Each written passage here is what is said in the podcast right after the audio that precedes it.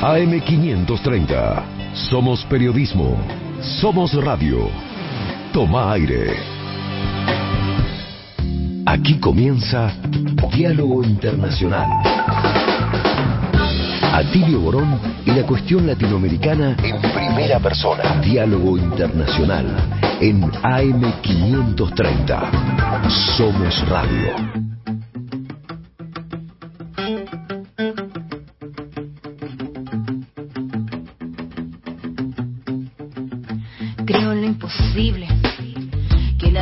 Más fuerte es buscar cómo ser libre. Creo en lo imposible. Que de nuestras espaldas brotarán las alas que nos harán volar invencible. Creo en lo imposible que el símbolo silenciará el efecto de sus misiles. Creo en lo imposible, creo que es posible hacer de este mundo un Creo en nuestros sueños como punta de lanza, el arma perfecta para nivelar la balanza. Creo en las acciones, las acciones cotidianas que te llenan de vida, te llenan de esperanza. En lo pequeño radica la fuerza, con tu cariño yo caminaré, imaginando rutinas bellas para dar vuelta al mundo al revés.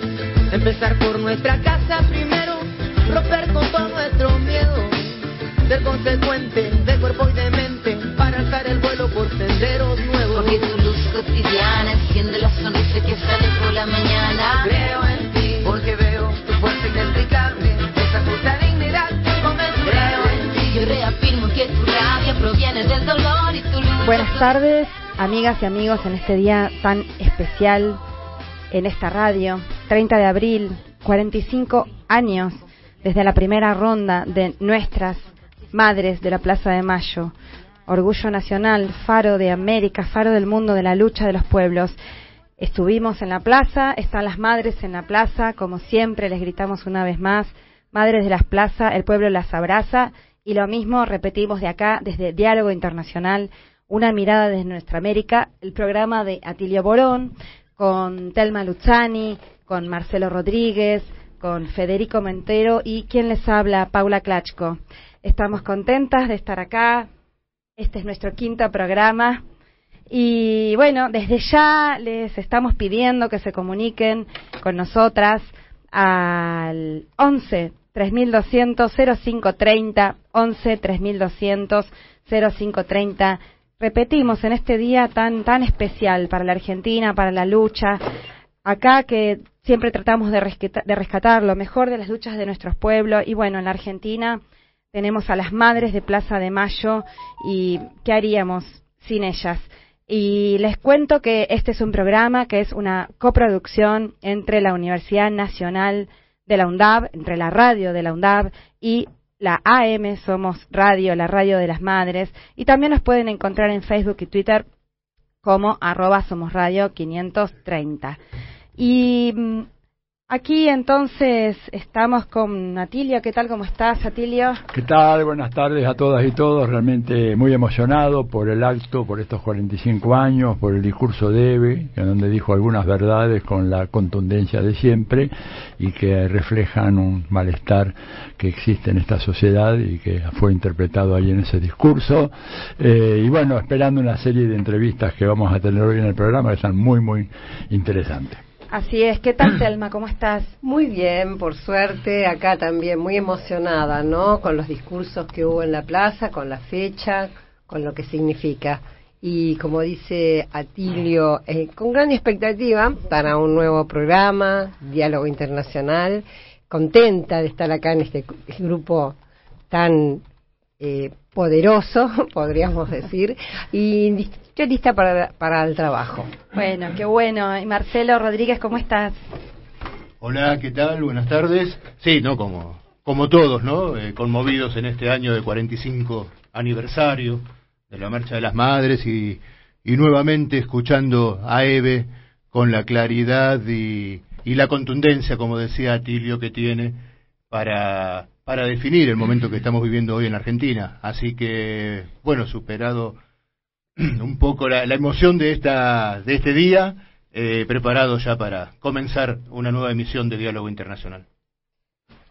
Qué bueno, bueno, y Federico Montero, que estaba en la plaza y está viniendo para acá con una, ya vamos anunciando, una de, la verdad, una maravilla, vamos a tener a Paola Pavón, la prefecta de Pichincha, la, bueno, en la región, provincia más importante del Ecuador, más importante en términos de población, así que vamos a tener la dicha de tenerla acá en un ratito que se viene con Federico Montero de la plaza. Y también vamos a estar em, con Telma, tenemos una entrevista muy, muy importante de un periodista ucraniano que está en este momento en, en Rusia, en Moscú. Vamos a tener también con Marcelo Rodríguez, vamos a estar charlando de la em, honrosa expulsión de la OEA desde Nicaragua. Y vamos a tener la editorial de Atilio, por supuesto. Y también vamos a tener una entrevista muy, pero muy, pero muy interesante con, con la compañera. perdón, estamos en un momento muy complicado del programa. Tenemos lo que se llama un embarazo de richesse, o sea, tenemos tenemos demasiadas entrevistas. Ah, bueno, bueno, no, no, me equivoqué. me equivoqué, vamos. Pero todos nos porque equivocamos. No, la, la, digo o no la digo, porque o la vamos a dejar para la semana que viene. Por eso me quedé ahí, ¿no? No, no la, dejamos en suspenso. es una sorpresa. La dejamos en suspenso. Bueno, es una compañera muy bella de nuestra América y será para la semana que viene. Ahora sí vamos a. Entonces digo sí, la otra, igual, enorme sorpresa, porque acá nos sobran, nos sobran temas, nos sobran personas, personajes, personificaciones para entrevistar, para hablar. Vamos a tener también, estamos esperando que en un ratito venga acá para estar en vivo con nosotras el ministro de Cultura de la República de Cuba, Alpidio Alfonso Grau. Vamos a tener ni más ni menos el honor que venga a estar acá, a acompañarnos. Ustedes saben que La Habana está siendo la ciudad homenajeada en la Feria del Libro. Así que están, realmente tenemos la dicha de tener un montón de compañeros y compañeras referentes de la cultura cubana en, en la Feria del Libro. Acá en Buenos Aires está también el compañero Abel Prieto y tantos otras.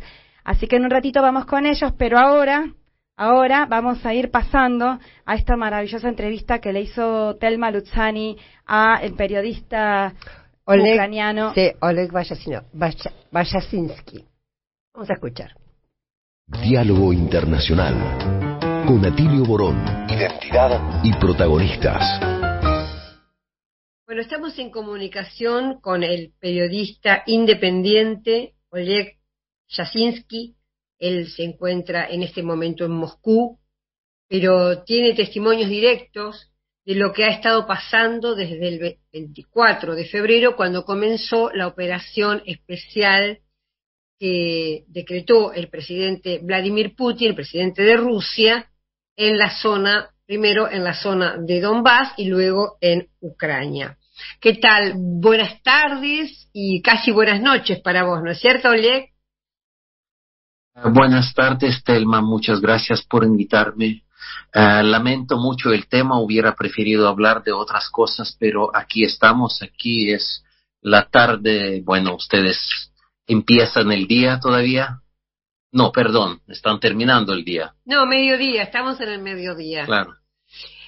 Oye, eh, contame cómo fue que te enteraste de la, vos como periodista, cómo fue que te enteraste de la operación, si te llamó de sorpresa o ya tenías algún tipo de información en los medios rusos o a través de tus contactos. Elma, yo siento que ha sido una gran, una tremenda sorpresa para todos nosotros porque todos insistíamos de que un ataque ruso contra Ucrania era algo imposible, era un delirio guerrerista de los Estados Unidos, eran los falsos, eh, falsas declaraciones de la OTAN, porque en Ucrania se habló de un posible, una invasión rusa, se habló los últimos meses y se habló bastante. Nosotros nunca tomamos en cuenta eso, no lo tomamos en serio porque nos parecía bastante absurdo solo pensar en esta posibilidad. Así que nuestra primera reacción fue un shock. A mí me llamaron mis padres a las 8 de la mañana del 24 para decir que Ucrania fue bombardeada por las eh, tropas rusas. Eh, al principio me pareció como un chiste de mal gusto. No lo podía creer, aunque la situación ya estaba muy, muy tensa Y después, con el tiempo, con el paso de los días y semanas, estábamos digiriendo esta nueva realidad, tratando de interpretarla. Y también fuimos, fuimos testigos de una bestial guerra informativa contra Rusia uh, con, uh, por la parte del mundo occidental, dibujando el enemigo de la humanidad que se Así llama Vladimir es. Putin, etcétera. Realmente me, me impresiona, me eso supera cualquier imaginación, cualquier fantasía de vulgarizar tanto, de caricaturizar tanto los dramáticos, los trágicos sucesos que nosotros estamos. Una aclaración, solamente tu papá y tu mamá estaban en Kiev, o sea, esa, esa llamada sorpresiva se produjo desde la capital de Ucrania y vos estabas en Moscú. Efectivamente, acá en América del Sur, en América Latina, te diría, afortunadamente podemos seguir escuchando a Sputnik, a Russia Today, a RT, no tenemos tanta censura, pero en Europa la censura y en la rusofobia es brutal. Eh, so, ¿Lo viven como una decepción ustedes? Porque se sabe de los norteamericanos, pero de europeos, ¿lo viven como una decepción? Yo creo que si nosotros con la cabeza fría uh, desconectamos un poco de nuestras emociones, empezamos a analizar lo que está sucediendo, nosotros vemos a Europa Occidental prácticamente ocupada por los Estados Unidos de América desde, desde el final de la Segunda Guerra Mundial. Nosotros vemos toda la estructura de la OTAN que quita la soberanía a los estados europeos porque todas las decisiones militares y entonces políticas también y por ende informativas se toman desde los Estados Unidos. Nosotros estamos acostumbrados de hablar de la falta de soberanía de Ucrania porque Ucrania, no sé, para que se entienda mejor en Latinoamérica, es una especie de Colombia en el corazón de Europa porque la, todas las decisiones del gobierno ucraniano se toman desde la embajada norteamericana pero hablando de falta de la independencia, falta de soberanía de Ucrania, olvidamos normalmente que los países como Francia, los países como Alemania, siendo parte de la estructura de OTAN, tampoco son soberanos y tienen que seguir las decisiones de los Estados Unidos. Así es. Porque, la pregunta porque, que quería uh -huh. hacer es cómo lo está viviendo el pueblo ruso toda esta situación después de la primera sorpresa, porque acá hay información de que bueno, hubo marchas de protesta que fueron reprimidas, que hubo, que no, no hay, por supuesto, uni, uniformidad, si bien hay encuestas que dicen que hay un apoyo importante, casi cercano al 8, 80%. Quería que me cuentes vos cuál es la información al respecto. Elma, viviendo en Rusia ya varios meses, me da una clara impre impresión que la sociedad rusa es una sociedad muy diversa. Aquí cabe de todo. Hay diferentes opiniones, hay diferentes miradas. Uh, um, a gran diferencia de cómo lo cubren los medios occidentales. Los rusos no tienen miedo de expresar su opinión. Muchos los que están en contra de la operación militar o la guerra lo expresan con toda la libertad. Vimos en los cafés, en restaurantes, en todos lugares, muchas discusiones, muchas conversaciones sobre el tema. Lo mismo en las redes sociales. O sea, en Rusia existe bastante más democracia que se suele creer en el mundo occidental que está estigmatizando tanto Rusia. Por otra parte, las bestiales sanciones uh, económicas antirrusas tomadas por todo entre paréntesis, uh, entre comillas, el mundo civilizado, ¿no? Que toda Europa, Canadá, los Estados Unidos uh, tienen un país bloqueado prácticamente por todos los lados. Genera un sentimiento nacionalista entre los rusos. Los rusos se sienten insultados, se sienten ofendidos más allá de apoyar o no apoyar al presidente Putin personalmente, muchos rusos se sienten acorralados, ofendidos por esta política de las grandes potencias occidentales y yo creo que las sanciones antirrusas tienen efecto contrario. Se generan una coerción del pueblo ruso alrededor del gobierno porque así los rusos están entendiendo que no es una guerra de Rusia contra Ucrania como lo presentan los medios, sino es un conflicto entre Rusia o entre el mundo postsoviético tal como está, que no está perfecto, que tiene un montón de problemas sin resolver y muchas contradicciones, pero lo que quieren los Estados Unidos con las manos del ejército ucraniano y con todo el apoyo político y económico y militar de Europa, quieren destruir este territorio. Es una guerra contra Rusia, aunque cuesta explicar esto a los televidentes eh, del mundo que están acostumbrados a otra verdad oficial, pero es así. Quería comentar al público justamente que hace poquitos días el ministro de Defensa de Estados Unidos, Lloyd Austin, jefe del Pentágono, digamos, dijo, lo dijo claramente, dijo, lo que queremos ver es a, a Rusia debilitada. Esto ya no lo ocultan, como tampoco ocultan la venta de armas. te quería hacer una pregunta eh, en relación a esto que estás diciendo, porque hay un informe de la Rand Corporation, que es un think tank muy importante de Estados Unidos, que eh, escrito en el 2019, que se conoció después, em, en el que dicen, en el que hay un plan justamente de provocación a Rusia permanente hasta que Rusia haga lo que está haciendo en este momento, es decir, invadir eh, o, intentar eh, frenar la situación en Ucrania e incluso se habla de que Finlandia entre en la OTAN, en fin, montones de las cosas que están pasando hoy estaban ya escritas en ese informe y parece como que fuera entonces un plan norteamericano en el que Rusia, como diríamos acá en Argentina, pisó el palito, donde Rusia cayó en una trampa que la puede perjudicar. ¿Qué, qué opinar sobre eso?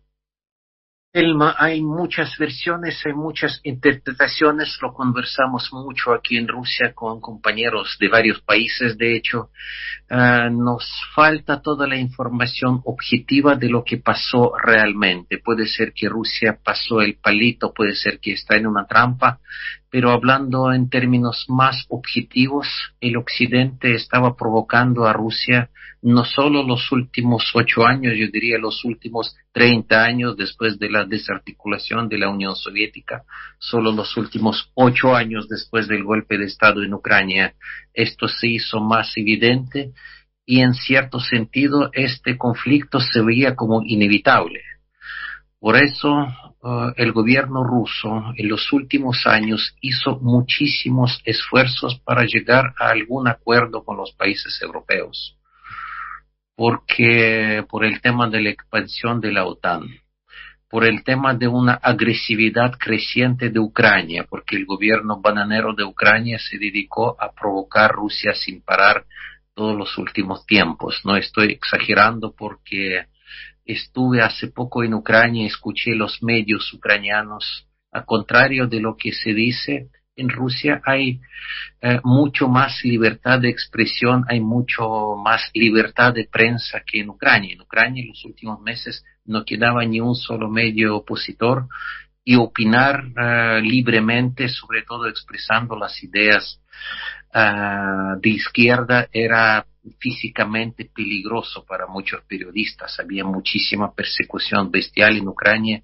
Nadie habló de eso en Europa. Los derechos humanos en Ucrania, en Donetsk, nunca importaron a nadie. Así que Ucrania fue convertida en una especie de punta de lanza del Occidente para provocar y provocar a Rusia, ya sin hablar sin laboratorios de las armas biológicas, etcétera, etcétera. Ah, por Una pregunta relaciona a lo que le pasa a la gente que me interesa mucho. ¿Toda esta situación ha traído algún tipo de desabastecimiento? De, porque ustedes están, eh, o sea, Rusia está totalmente asediada por sanciones, por bloqueos. ¿Cómo cambió la vida cotidiana? ¿Tienen eso, dificultades? ¿Cómo se arreglan sin los bancos? O sea, ¿cómo, cómo viven esta situación? Y si me podés contar cómo la viven en Ucrania, cómo la viven tus padres o la gente que vos conocés en Ucrania, esta situación. Eh, primero que nada, aquí en Rusia el país sigue funcionando con bastante normalidad.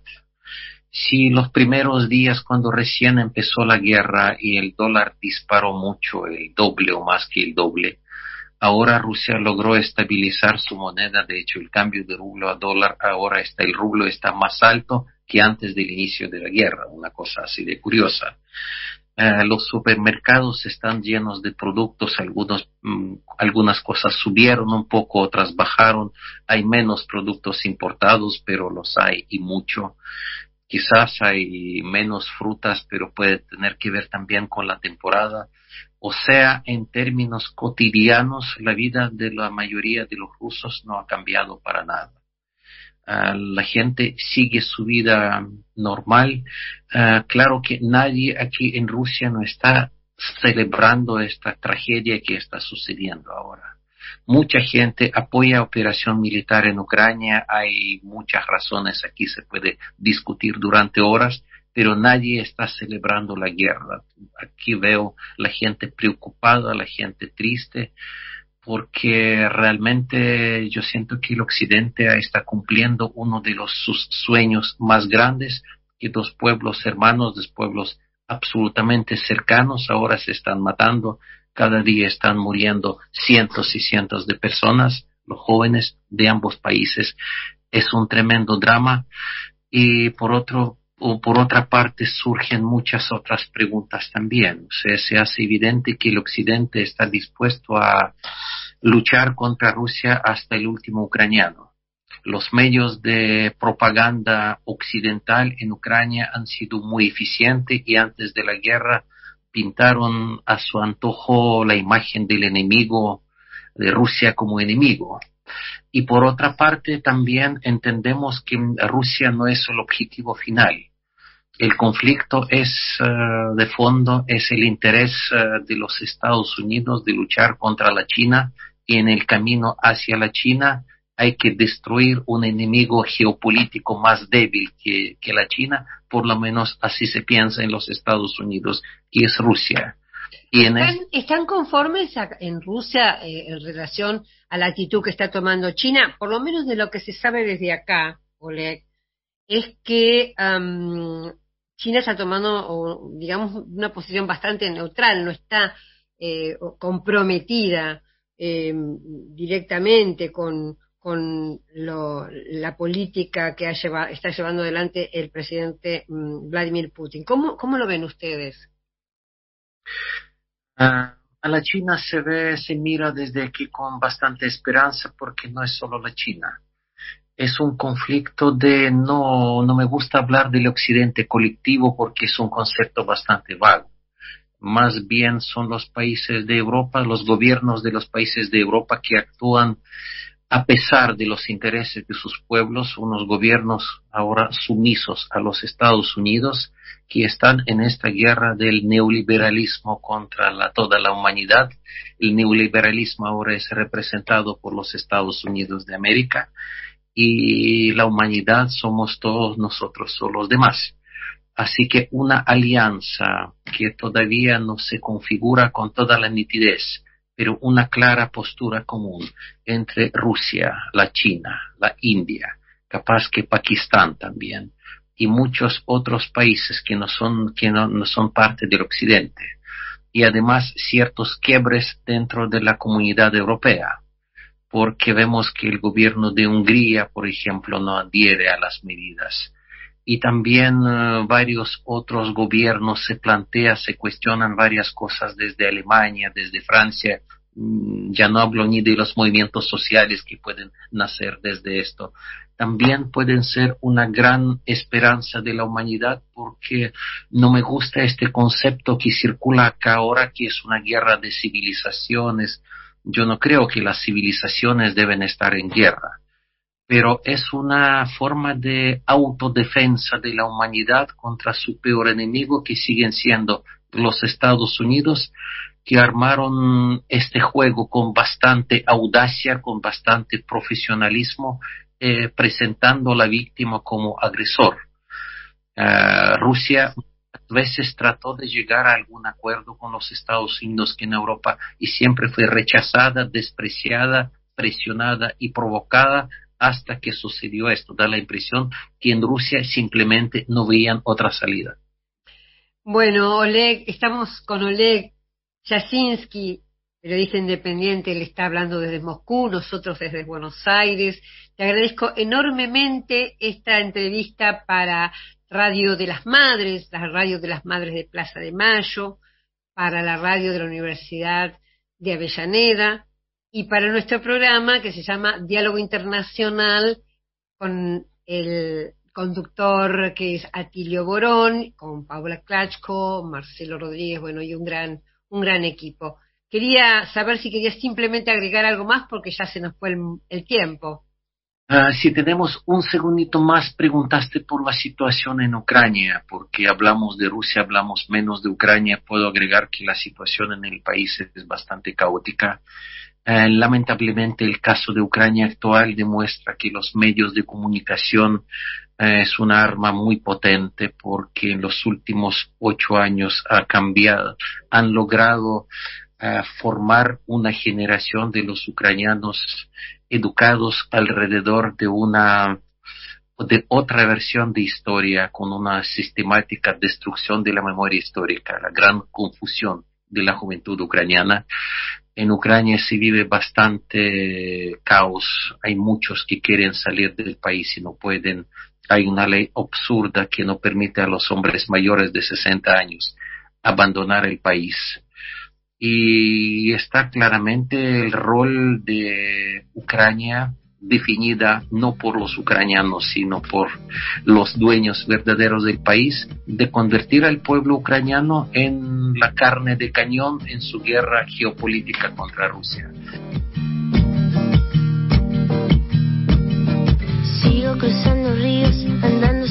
Bueno, acá esta entrevista con Oleg, él es de Rusia, pero como periodista independiente ucraniano, yo me quedé con dos o tres frases. Por un lado, esta política que él consideró inteligente, es decir, lograda por parte de Estados Unidos de presentar la víctima, a la víctima como el agresor, y lo otro es eh, cómo contó, como en estos ocho años, él hace ocho años que tuvo que irse de Ucrania, perseguido, igual ah, volvió en varias ocasiones, pero cómo en esos años había cambiado la educación, cómo la juventud empezó a tener otra versión de la historia, en parte gracias a los medios de comunicación que hicieron un trabajo muy fuerte y que sistemáticamente destruían la memoria histórica. Y a partir de eso poder trabajar esta situación en la que vive hoy Ucrania y Rusia. Lamentablemente tenemos que decir que lo que pasó en la semana en este lugar no habla de una aproximación a las negociaciones o a la paz, sino todo lo contrario. Diálogo Internacional. Atilio Borón y un gran equipo analizan la cuestión latinoamericana en primera persona. Diálogo Internacional. Los sábados a las 18 en AM530. Somos Radio. Deja tu mensaje en nuestra línea de oyentes de WhatsApp. 11 3200 0530. Somos Radio. AM530. El gasoducto Néstor Kirchner ya está en marcha. Un proyecto que generará 6.000 puestos de trabajo, aumentará el potencial energético, la producción y las exportaciones de nuestro país. El inicio de este proyecto prevé una inversión de más de 3.400 millones de dólares una obra de infraestructura clave para nuestro desarrollo económico y nuestra soberanía productiva. Reconstrucción Argentina. Argentina Presidencia. Tronador, agua mineral, botellones y dispenser para el hogar y la oficina. Hacé tu pedido al 4201-2627 o mandanos un mail a info arroba aguatronador.com.ar. Tronador, agua de mesa envasada. 12 de octubre 632 en Avellaneda un par de mates antes de arrancar, tres lagos y cinco campings, para que IPF Gas llegue con la mejor energía del bolsón y Andrea encienda el horno de la panadería para hacer las mejores medialunas de la comarca. Llegar donde nadie llega es solo el comienzo. IPF Gas.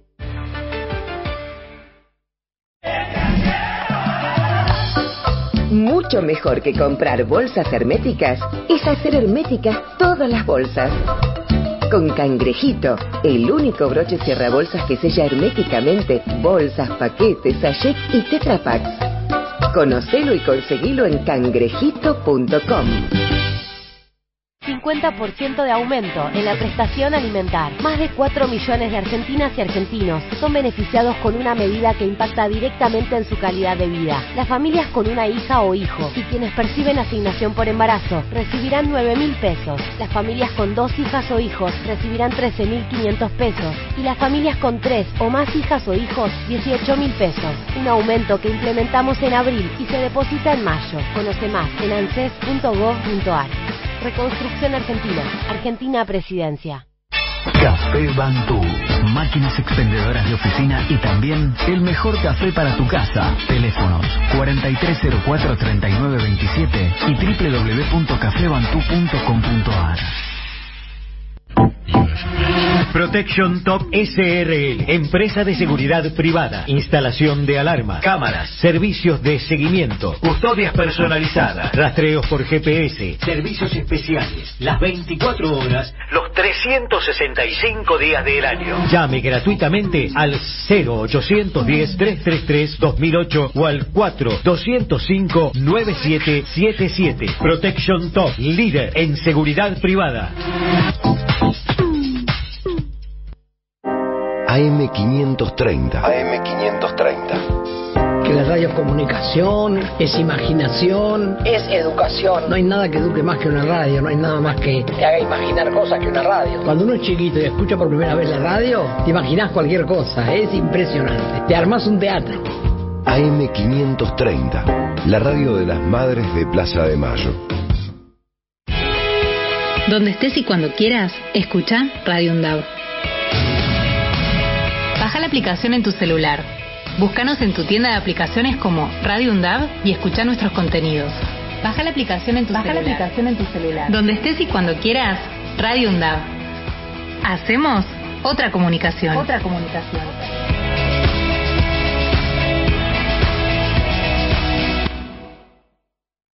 Diálogo Internacional. Hasta las 20 en AM530. Somos Radio.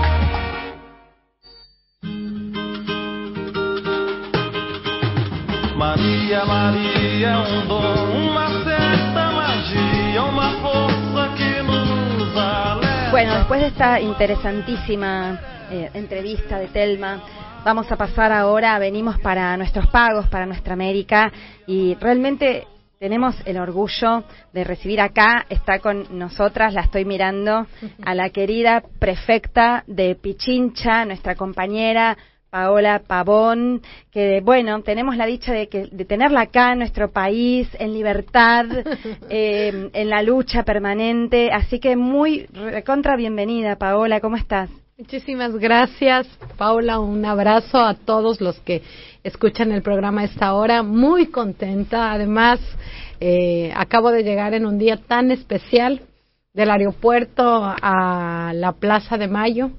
Eh, 45 años de ese legado enorme que nos dan las madres, las madres de Plaza de Mayo. Así que estoy muy, muy contenta de estar aquí visitando Argentina. Es mi primera salida después de toda la, la persecución que, que vivimos. Realmente han sido años difíciles y yo quiero aprovechar este espacio para agradecer sobre todo a los compañeros y compañeras que desde Argentina, desde los derechos humanos, desde la militancia, desde la política, eh, nos apoyaron muchísimo y siempre expresaron su solidaridad y levantaron su voz y pusieron una alerta y insistían en que había una afectación de derechos humanos en Ecuador y el tiempo nos dio la razón.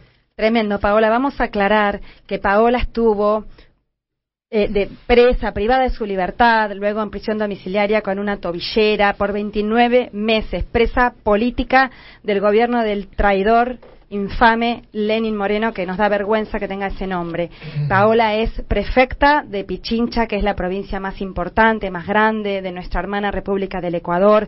Así que, bueno, una, una dicha que estés acá y con nosotros. Federico, Bueno, sí, Paola, un gusto estar con vos acá también y en la mesa. Eh, Paola también un testimonio de coherencia, porque ella se fue del gobierno de Lenin Moreno cuando Lenin empezó a tomar medidas en el sentido contrario al que lo habían sido votado y fue por eso entonces que después cuando cuando se produjo la movilización, la importante movilización del movimiento indígena, aprovecharon para hacer una persecución sobre los correístas que habían quedado en Ecuador y fue por eso que, que Moreno aprovechó para injustamente encarcelarla, pero bueno, por suerte la tenemos acá y queríamos comenzar esta entrevista, Paola, preguntándote cómo está Ecuador, porque bueno, se cumple un año del gobierno de Lazo, eh, recordemos a la audiencia el triunfo de la derecha en Ecuador, este permitió la llegada al gobierno de, de, un banquero, un representante del poder económico en Ecuador, que hace poco tiempo estuvo visitando la Argentina. Pero bueno, ¿cómo están las cosas en Ecuador a un año de gobierno de la derecha? Eh, Federico, primero un saludo, gracias, un abrazo y, también gracias por la invitación. Estamos viviendo situación, una situación muy dura y difícil. Siempre eh, quienes abanderamos la causa progresista sabíamos que un gobierno de la derecha, un gobierno de un banquero iba a eh, llevar al Ecuador a una senda de profundización del neoliberalismo. Lo que no nos imaginamos es que esto iba a estar acompañado también de la poca capacidad de conducir un Estado. Creo que en algún momento pensaron que iba a ser como un banco y conducir un Estado implica otro tipo de, de, conocimientos, otro tipo de sensibilidades y le estamos pasando mal. El pueblo ecuatoriano está pasando hambre. Esto no lo habíamos visto desde la crisis eh, de la dolarización en el 90, cuando eh, tuvimos una de las diásporas más grandes, con una migración casi de 3 millones de ecuatorianos por todo el mundo. Hoy lo estamos sintiendo de la misma manera. De hecho, los fenómenos se repiten. La migración nuevamente así eh, empieza a ser eh, una realidad en las familias ecuatorianas. La gente está saliendo a Europa, está saliendo a Estados Unidos a buscar, a buscar trabajo. Eh, hay una crisis económica profunda, pero además con una ausencia del Estado. Una ausencia del Estado que evidencia cada vez menos derechos y menos servicios. Nos olvidamos de la salud de calidad, nos olvidamos de la educación eh, con dignidad para nuestros niños, eh, y estamos enfrentando fenómenos eh, eh, que no los habíamos enfrentado eh, nunca en el país. Eh, desde hace dos años empezó una crisis carcelaria que además ha pasado con bajo perfil. Eh, parecería que 300 personas que hayan muerto de manera, eh, por decirlo menos, sospechosa en las cárceles ecuatorianas, eh, no, no ha habido una respuesta del Estado sobre esto pero esa disputa que se vivió en las cárceles, lastimosamente, ahora está en las calles. Estamos eh, enfrentando una crisis de inseguridad muy fuerte. Hay una disputa de unos parapoderes en algunas provincias. De hecho, el día de ayer, el presidente Lazo decretó estado de excepción en tres provincias. Tres de las 24 provincias que tenemos, Esmeraldas, eh, Manabí y también Guayas eh, porque estamos enfrentando entre 70, 80 muertes violentas cada fin de semana. La situación es muy, muy dura. Este fenómeno no lo habíamos vivido nunca. Y esto responde a algo muy simple. Eh, y aquí quiero atar a una de las conferencias que, que escuché a Cristina ahora a propósito de la Eurolat.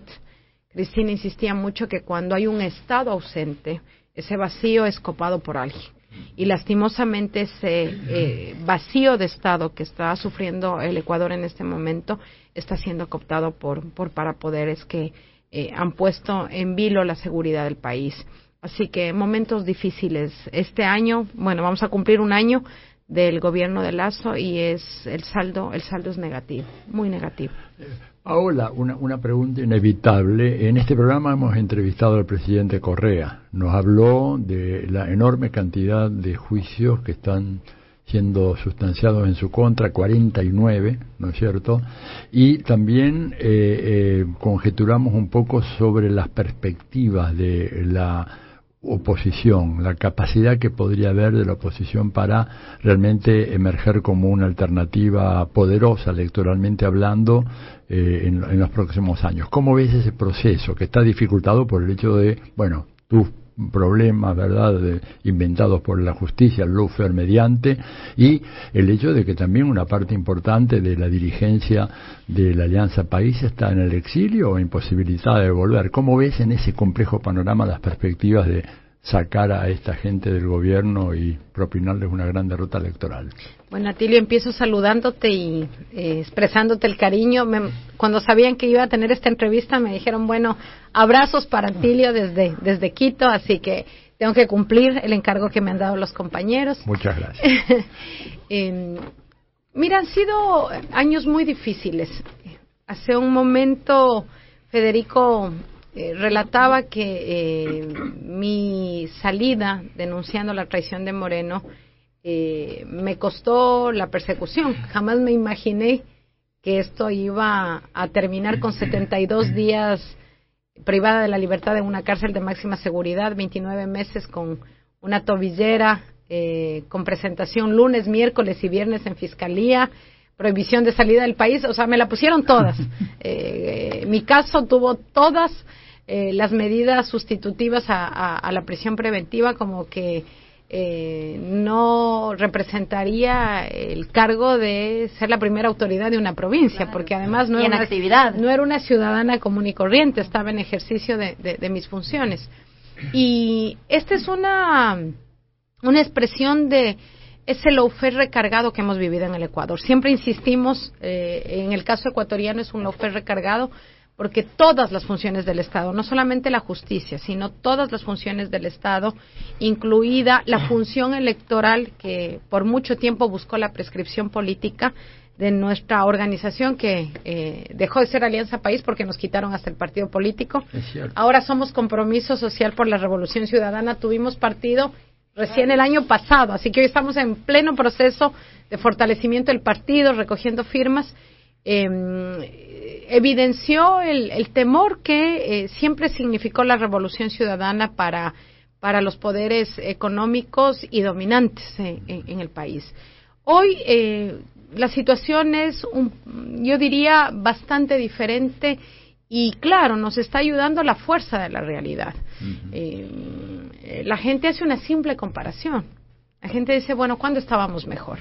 Eh, había tanta inseguridad en eh, los años que condujo el país la Revolución Ciudadana y esto eh, favorece las condiciones políticas. Nosotros tenemos una elección el siguiente año, que es la elección de los gobiernos locales.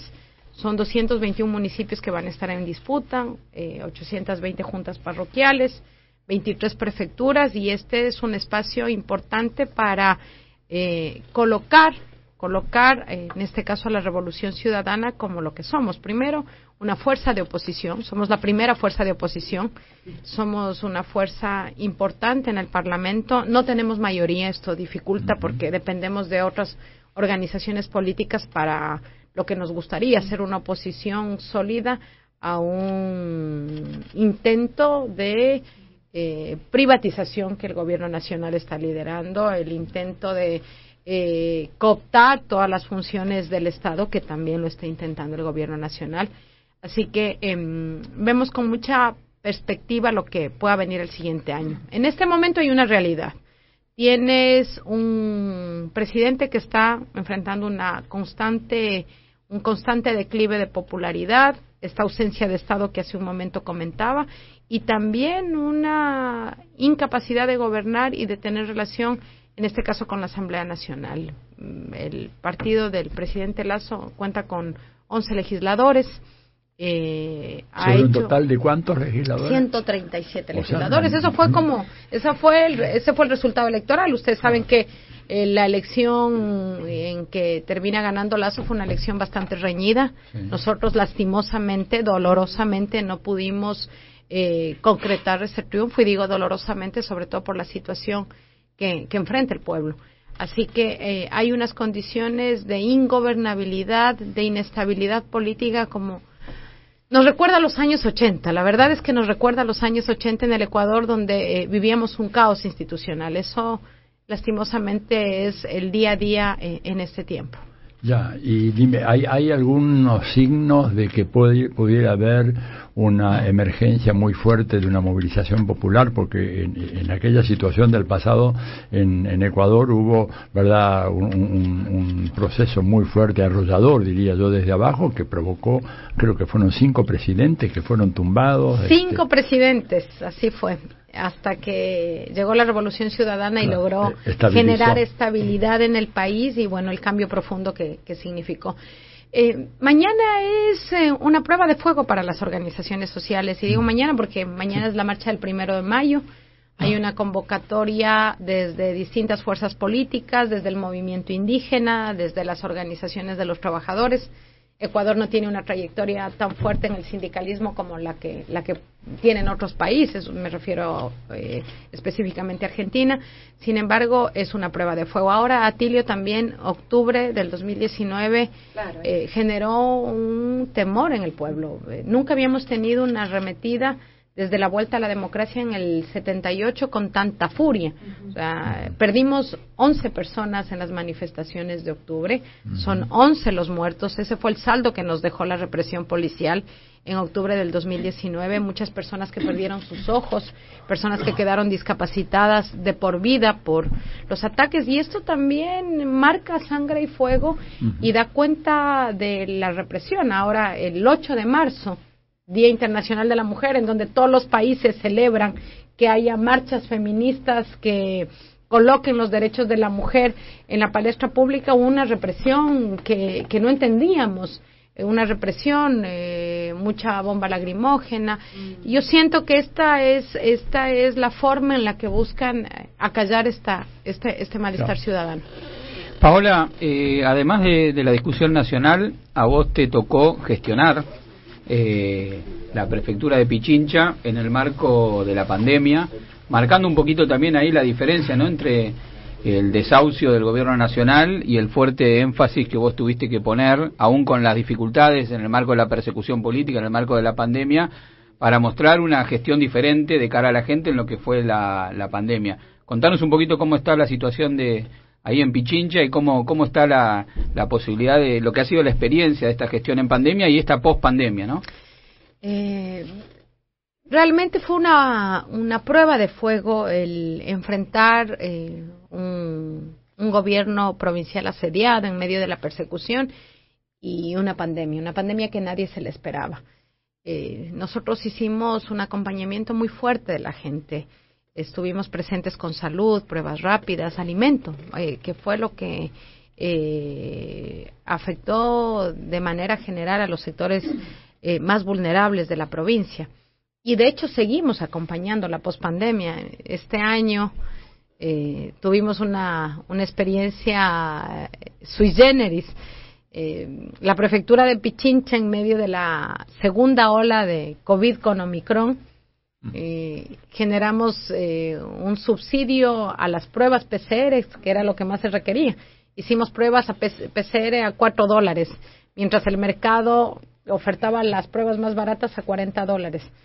Eh, lo que decían los medios de comunicación, lo que decían los representantes del gobierno en la asamblea era ¿Por qué la prefectura de Pichincha hace obras de caridad con plata ajena? ¿Por qué hace Perdón, pruebas Paola, que PCR a aclaro- 4 dólares? Aclaro una cosa para el, el público que nos escucha, que eh, aclaremos que el Ecuador está dolarizado, es importante, no mm. por eso, porque hablas en Claro, dólares solamente- hablo en dólares porque desde el 99, como producto de la crisis bancaria, perdimos la soberanía monetaria y nuestra moneda es, es el dólar.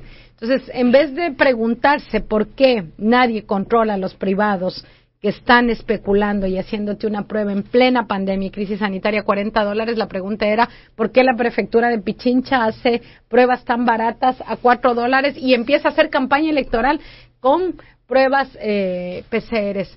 Mira, es- este es el- el estado que vive el Ecuador. Nos hemos olvidado que el Estado, desde sus gobiernos locales, desde su gobierno nacional, tiene la obligación de garantizar el acceso a la salud, el garantizar el derecho a la salud. Y este es el enfoque que le hemos dado a nuestra gestión.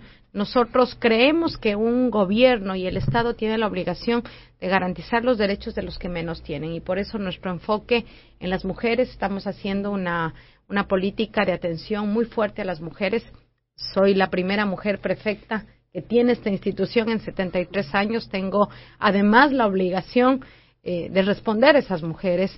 Estamos haciendo una política también muy fuerte de em, eh, revitalización del campo.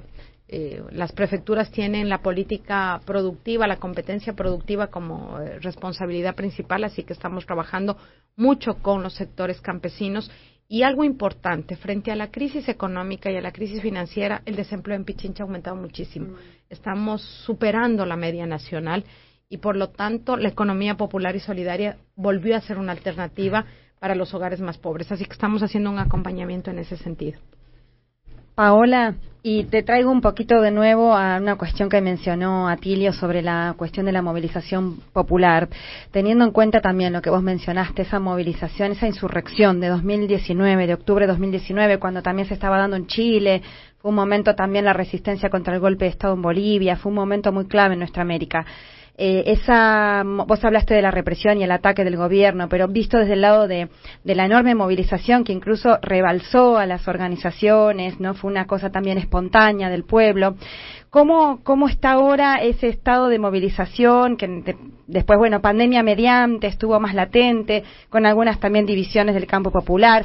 Pero ¿cómo, ¿Cómo está ahora? Vos dijiste que mañana hay un desafío, vamos a verlo, pero de cara a lo que también mencionaste, que es la previsible, lamentable política que va a tener el presidente neoliberal Lazo en el avance de privatizaciones, recortes a, los, a las inversiones públicas. ¿Cómo ves entonces el estado de movilización popular como continuidad o no de ese proceso? Eh, finalmente, cuando eh, no tienes otro espacio, eh, las instancias eh, que deberían defender los derechos de la gente, como la Asamblea, están ausentes, lo que queda es la calle. Y finalmente va a seguir siendo la posibilidad de la protesta y del rechazo. Siempre digo, y además en mi calidad de, autoridad, que el gobierno tenga la sensibilidad de poder escuchar esas voces que, que claman por lo que estábamos acostumbrados los ecuatorianos, tener lo básico, lo mínimo, tener trabajo, tener salud, tener educación. Eh, y sobre todo enfrentar esta crisis económica que termina siendo también la causa estructural de otros problemas, como por ejemplo el tema de la inseguridad. Ahora que le escuchaba a Eve en la Plaza de Mayo, eh, realmente me conmovía. Decía, estamos eh, tratando de normalizar que, que, nos den la sopa sea nuestro derecho, cuando el derecho real que tenemos es al trabajo. Y eso es lo que demanda el pueblo ecuatoriano. Por lo tanto, la calle va a ser ese espacio para eh, recibir a los maestros, para recibir a los médicos, para recibir a la gente que, que no tiene trabajo. Paola, una pregunta doble te voy a hacer. Por un lado, eh, me acuerdo de ese maravilloso edificio en el centro del mundo, eh, del edificio de UNASUR, con una estatua de Néstor Kirchner. Lamentablemente ese edificio, cuando asumió el presidente Lenin Moreno, fue destinado a, otro, a otra cosa. Creo que era una universidad. Ahora vos me lo aclararías, por favor. Una, eso, saber qué, qué fue de esa situación. Y la segunda, como sé que te quedas unos días acá en la Argentina, me gustaría saber eh, cuáles son las actividades que tenés. Mira, Moreno no solamente eh, eh, buscó eh, destruir lo que fue la Revolución Ciudadana, en su afán de lo que ellos llamaron descorreizar el Ecuador, terminó siendo la desinstitucionalización del Estado ecuatoriano. Pero también se encargó de mm, atacar los símbolos eh, de la unidad latinoamericana. Eh, Para él fue un objetivo terminar con UNASUR y hizo todos los pasos necesarios para que el Ecuador eh, salga de la UNASUR, denunciar la UNASUR en la Asamblea Nacional, asumir una política de desmantelamiento, incluso hasta del espacio físico. Eh, la sede de UNASUR maravillosa que, que nos recuerda a los tiempos en donde eh, América Latina tenía un espacio desde el cual podía soñar, pensar, defenderse incluso, defender las democracias en cada uno de los países de, de, forma conjunta, de forma solidaria, eh, quedó atrás. El edificio sigue vacío. El edificio sigue vacío, porque además han tenido, no, no tuvo la capacidad ni de la universidad ni del museo, Eso de es ningún una esperanza, proyecto. es una esperanza para volver a llenarlo, ¿no? y, y queremos, te comento algo, eh, yo di una pelea muy fuerte por UNASUR porque además el terreno donde está ubicada la sede de UNASUR es de la prefectura de Pichincha. Y cuando la prefectura de Pichincha donó ese terreno para la sede de UNASUR, había una cláusula expresa.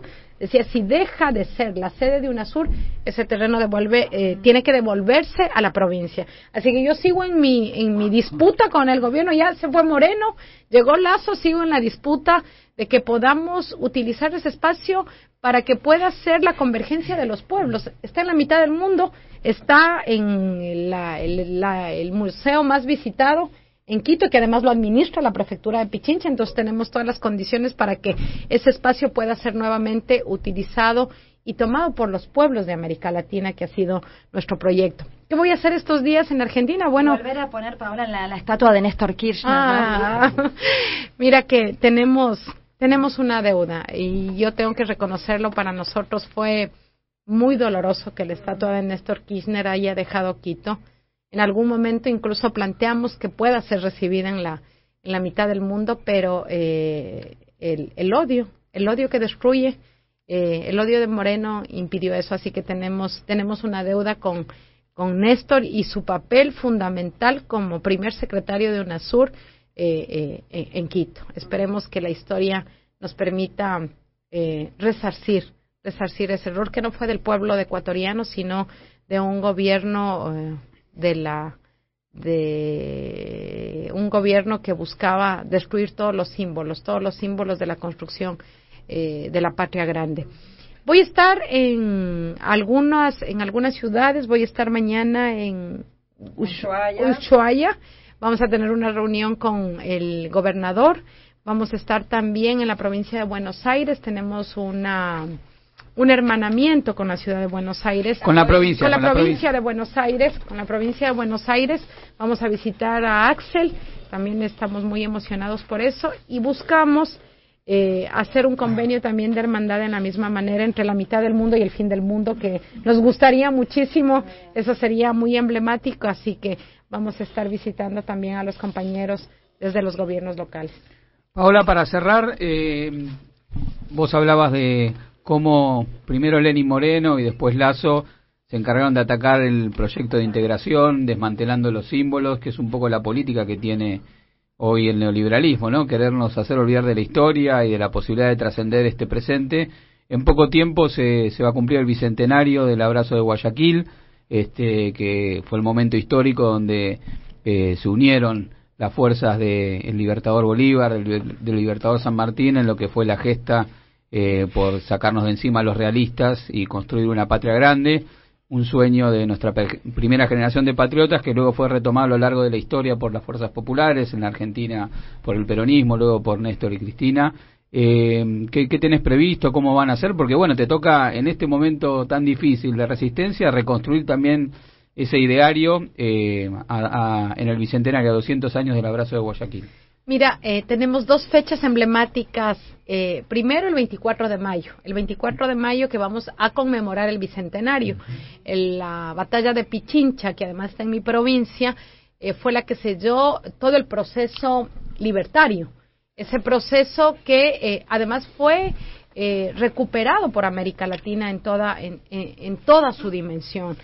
El 26 de julio también se conmemora los 200 años de ese abrazo, el abrazo de dos líderes eh, impresionantes, dos hombres avanzados para su época y también de dos de dos pueblos. Así que estamos eh, organizando el bicentenario desde Pichincha y créeme que también ha sido uno de los cuestionamientos enormes que he tenido, porque para algunos el recordar el bicentenario termina siendo algo suntuario, porque precisamente la derecha no quiere que procesemos la historia, que recordemos, que eh, veamos cómo han avanzado nuestros pueblos, qué luchas han conquistado y qué está en ciernes todavía, porque 200 años después hay algunas luchas que eh, están por venir y como siempre decimos, con el sueño de la segunda y verdadera independencia.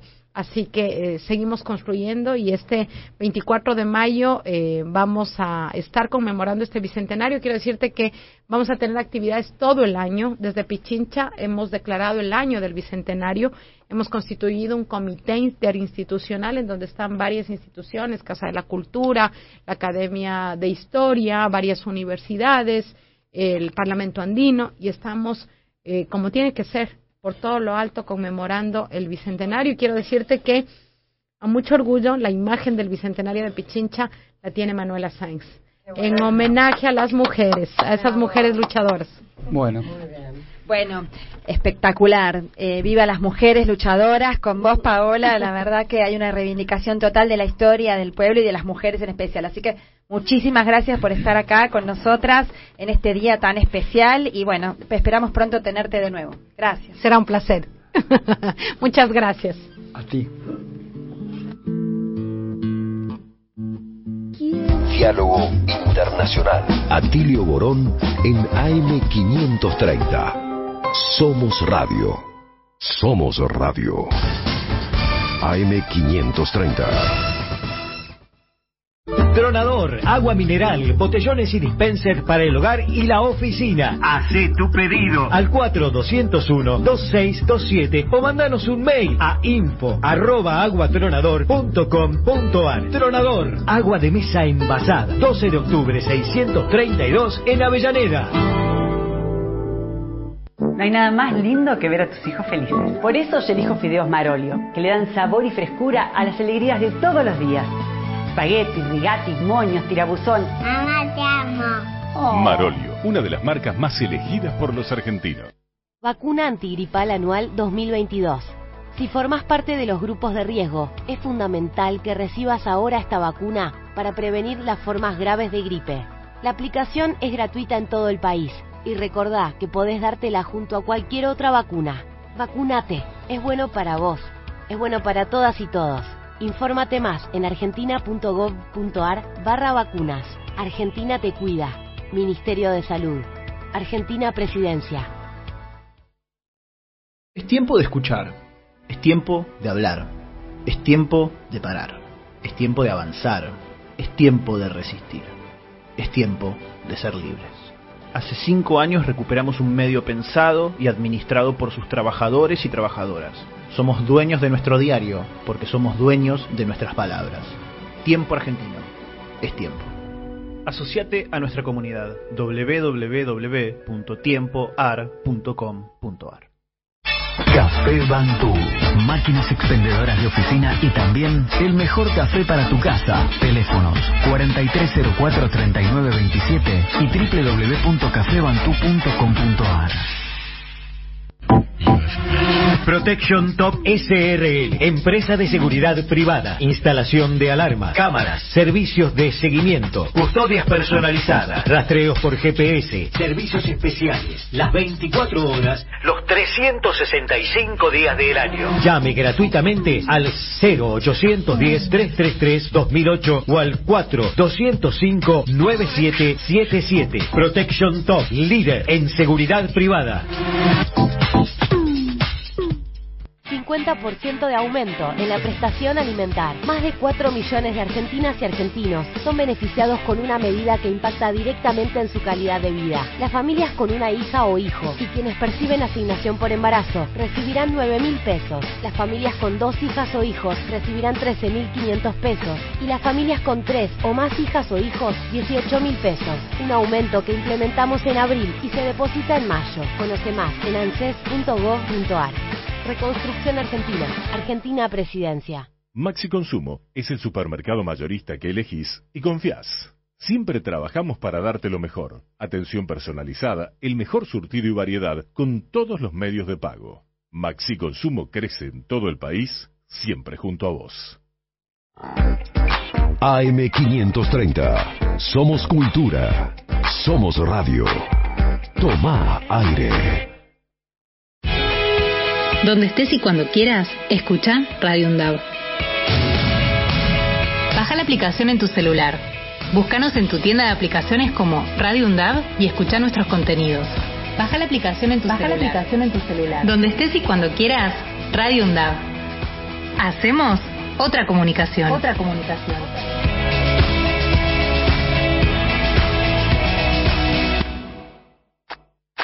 Atilio Borón, Telma Luzani, Federico Montero, Paula Clasco, Marcelo Rodríguez, Florencia Turci Colombo. Diálogo Internacional en AM530. Somos Radio.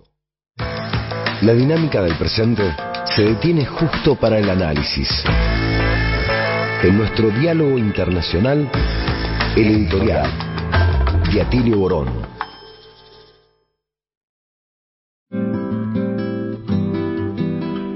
Estuvo hace unos días en la Argentina una señora muy especial, generala, le dicen, o general, la jefa del Comando Sur, Laura Richardson. Aquí se reunió con algunas personalidades, se reunió con la vicepresidenta, se- tengo entendido también con el ministro de Defensa, este, y no sabemos mucho más. Pero no hizo muchas declaraciones. Pero llegó a Chile y se le soltó la lengua y empezó a hacer una serie de declaraciones muy, muy, muy interesantes, porque dijo que la misión del Comando Sur, cosa que sabíamos, pero siempre era negada por las autoridades norteamericanas, porque el Comando Sur es una eh, división especial del ejército de los Estados Unidos, no es un organismo interamericano. Es decir, es realmente el gobierno de Estados Unidos y sus Fuerzas Armadas que disponen de un comando para todos los países de América Latina y el Caribe, salvo México. Para que nosotros podamos entender a veces la complejidad de la política mexicana y lo de López Obrador, México no entra en la jurisdicción territorial del Comando Sur, entra en el Comando Central del Gobierno de Estados Unidos. O sea, México prácticamente está absorbido desde el punto de vista militar dentro de eh, la preocupación de, de seguridad nacional de los Estados Unidos. ¿Qué dijo ella en Chile? ¿Verdad? Eh, hubo una entrevista en un periódico, La Tercera, que también es un periódico muy reaccionario, demostró que la preocupación fundamental del el gobierno de Estados Unidos, expresada por esta persona, es China. Y lo dijo con todas las letras, o sea, sin ninguna clase de tapujos, planteando de que realmente China es el problema. Dijo textualmente que las empresas chinas son estatales y dijo textualmente lo que significa que el gobierno las controla y que desde ese punto de vista lo que tiene la apariencia de ser una iniciativa civil o una empresa civil, en realidad es la, avenida, es la canaleta a través de la cual el Ejército de Liberación Popular, así textualmente lo, lo, caracterizó, o los militares de China pueden venir y fácilmente utilizar esa instalación para sus propias necesidades. No solo su instalación, sino los sistemas de comunicación. Entonces, claramente dijo que había que neutralizar esa influencia que se potencia por el tema de las crisis humanitarias de América Latina y el tema de las migraciones. Ella dijo, el tema de las migraciones que se acumulan finalmente en la frontera de los Estados Unidos es lo que permite, potencia la capacidad de penetración en América Latina de China y de Rusia. O sea, un discurso realmente impresionante, ¿no es cierto?, en donde ella ataca, por ejemplo, a aquellos países que quieren a, hacer uso de la tecnología 5G, en donde China está claramente a la vanguardia en relación a Estados Unidos, eh, planteó de que esas tecnologías eh, suponen un peligro, ¿verdad? Porque pueden evitar que ustedes compartan la información que hay ahí con nosotros. Lo dijo, pero de una manera, de una transparencia total esta doña Laura. Digo doña Laura porque eh, aparece así como una imagen muy bonachona, como esa señora que en los días del Halloween sale a la calle, a la vereda, a darle ca caramelitos y, y, chocolatitos a los niños, ¿verdad? Pero realmente es un halcón de, de, en toda la línea. Y dice además que eh, realmente se encuentra muy feliz en Chile, dijo, porque Chile ha dado un ejemplo, ¿verdad? Eh, ha, ha demostrado su liderazgo, porque condenó a Rusia en las votaciones de las Naciones Unidas y de la OEA cosa que no todos los países hicieron, o sea, un tiro por elevación contra el gobierno de Alberto Fernández. También criticó a China por vender vacunas, ¿no es cierto?, que fue un instrumento de extorsión, dice, te damos las vacunas, y dijo textualmente, si cambias tu lealtad de Taiwán a Beijing lo cual es un absurdo, porque en realidad casi ningún país acá, salvo Paraguay, no creo que haya otros países que estén eh, con lealtad hacia Paraguay nomás, ¿no? Me parece. Y, Nicaragua, que hace poco eh, reconoció a la República Popular de China y rompió relaciones con Taiwán, que era que quedaba también. Gracias, Marcelo. Bueno, o sea, realmente una visita que deja muchos, muchos interrogantes y demuestra una vez más de que las Fuerzas Armadas de Estados Unidos tienen una misión que es la de garantizar el control total de nuestro continente. Eso sería todo por ahora. La dinámica del presente se detiene justo para el análisis. En nuestro diálogo internacional, el editorial de Atilio Borón. Diálogo Internacional, hasta las 20 en AM530. Somos Radio.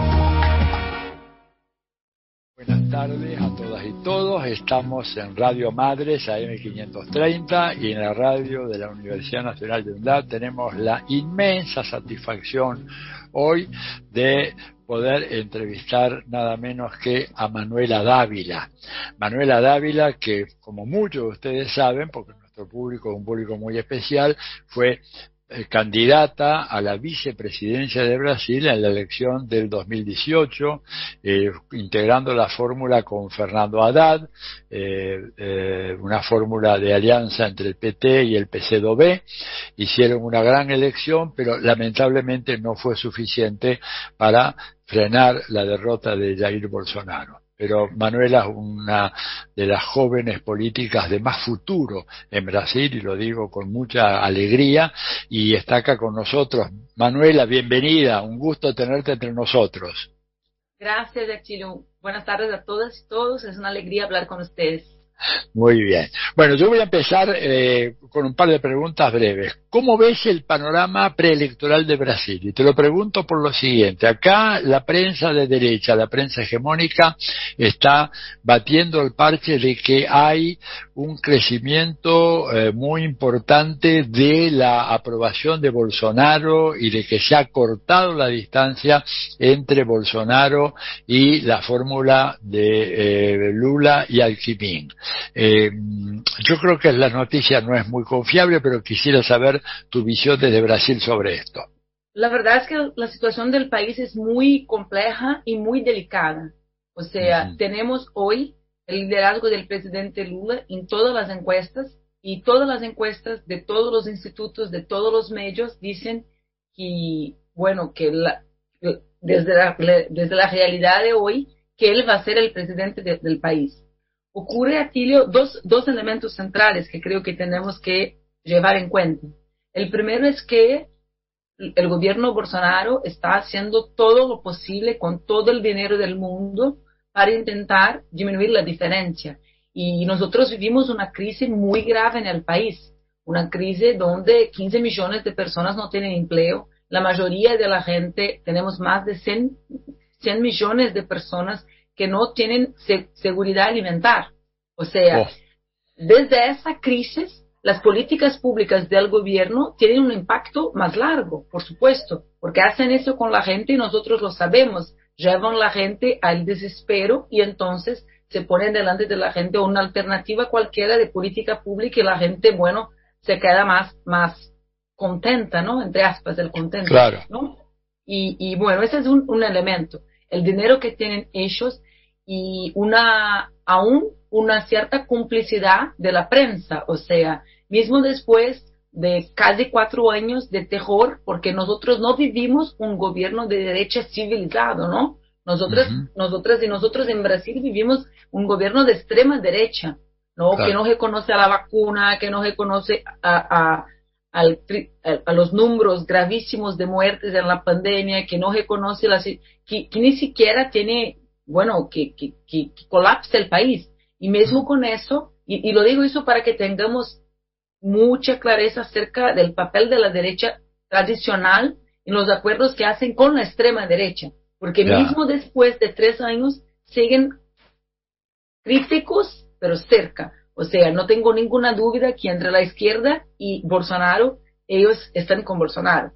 Y hay una otra cuestión que es, eh, bien, lo que va a hacer él, el presidente, adelante, uh, mirando la realidad que puede perder las elecciones. Ayer ha dicho, uh, cual cosa no vamos a tener elecciones.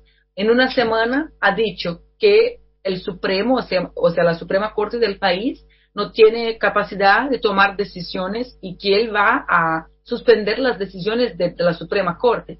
Entonces, creo que tenemos dos elementos que son distintos, ¿no? Un, el elemento político financiero que significa aún la candidatura de él.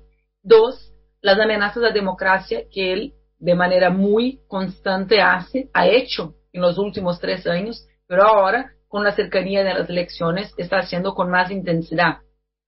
Claro. Ahora, yo acá nosotros veíamos de que la gran prensa hegemónica en Brasil se había ido distanciando un poco de Bolsonaro, tomando distancia de Bolsonaro, eh, empezando a hacer críticas que antes, y, ¿qué ha pasado? ¿Habrá habido un reflujo?